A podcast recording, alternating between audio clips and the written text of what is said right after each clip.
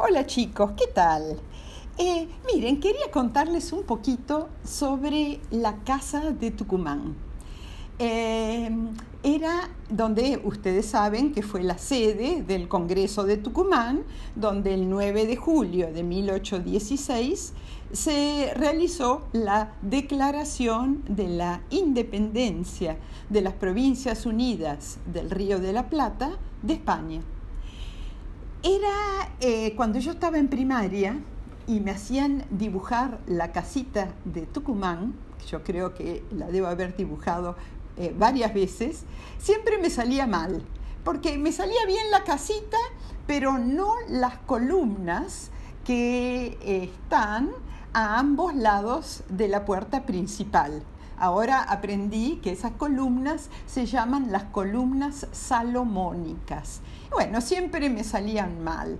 Y después eh, me hacían colorear la casita y eh, la coloreaba de amarillo con las puertas y la puerta y las ventanas verdes. Pero eh, ahora, leyendo sobre la casa de Tucumán, descubrí que esos no eran los colores, ¿eh? que sí fueron los colores mucho después, pero no en el momento de la declaración de la independencia en 1816. Eh, aparentemente eh, las paredes estaban pintadas de blanco, pintadas a la cal, y la puerta y las ventanas de azul, como lo está ahora las paredes, si ustedes visitan eh, la casa de Tucumán, que ahora es un museo, eh, van a ver que está pintada de blanco y como les dije, las, eh, las paredes de blanco y la puerta y las ventanas de azul. bueno, eso, eso era un recuerdo de infancia. Hablemos de la casa de Tucumán.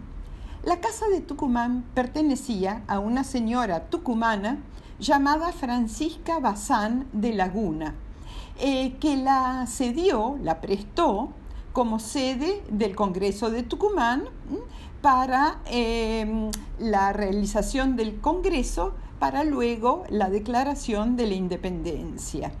Era, es, era una casa importante, en esa época era una casa grande, pero sencilla, excepto por eh, las molduras a ambos lados de la puerta con esas columnas salomónicas. Pero en sí la casa era sencilla, em, eh, los pisos eran de baldosa de barro cocidas, los patios de tierra, las paredes de barro, blanqueadas a la cal y los techos eran de tejas musleras. Esto me pareció muy interesante. Eh, se les daba forma a las tejas usando como molde los muslos de los albaniles o los operarios. ¿eh? Así que tenían la forma de los muslos. Para el Congreso de las Provincias Unidas del Río de la Plata, se tiró abajo la pared que separaba la sala del comedor para que hubiera más espacio. Lo mismo, eh, si ustedes van al museo, van a ver que eh, es, eh, es, una habitación chica. Si no hubieran tirado la pared, no cabían los 33 diputados ¿eh? que ahí estaban discutiendo sobre formas de, gobierno, eh, la independencia, etc.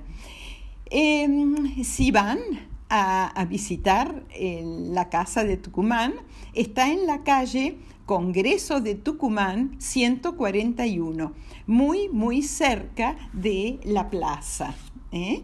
Eh, qué más? Eh, ahí, bueno, ahí se proclamó la independencia, pero después la casa fue utilizada para varios propósitos, no se la cuidó bien y hubo que tirar gran parte de la casa abajo Lo que se mantuvo, lo que quedó, es la sala central. ¿eh?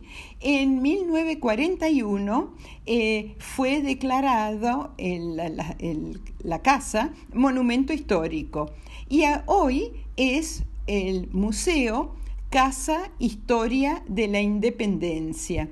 Y eh, si llegan a ir, hay un eh, muy lindo em, espectáculo de luces y sonidos de la independencia, donde se pasa un video de lo que debe haber sido ese 9 de julio eh, y, un audio de qué se, se, estaba discutiendo, el momento de la proclamación de la independencia.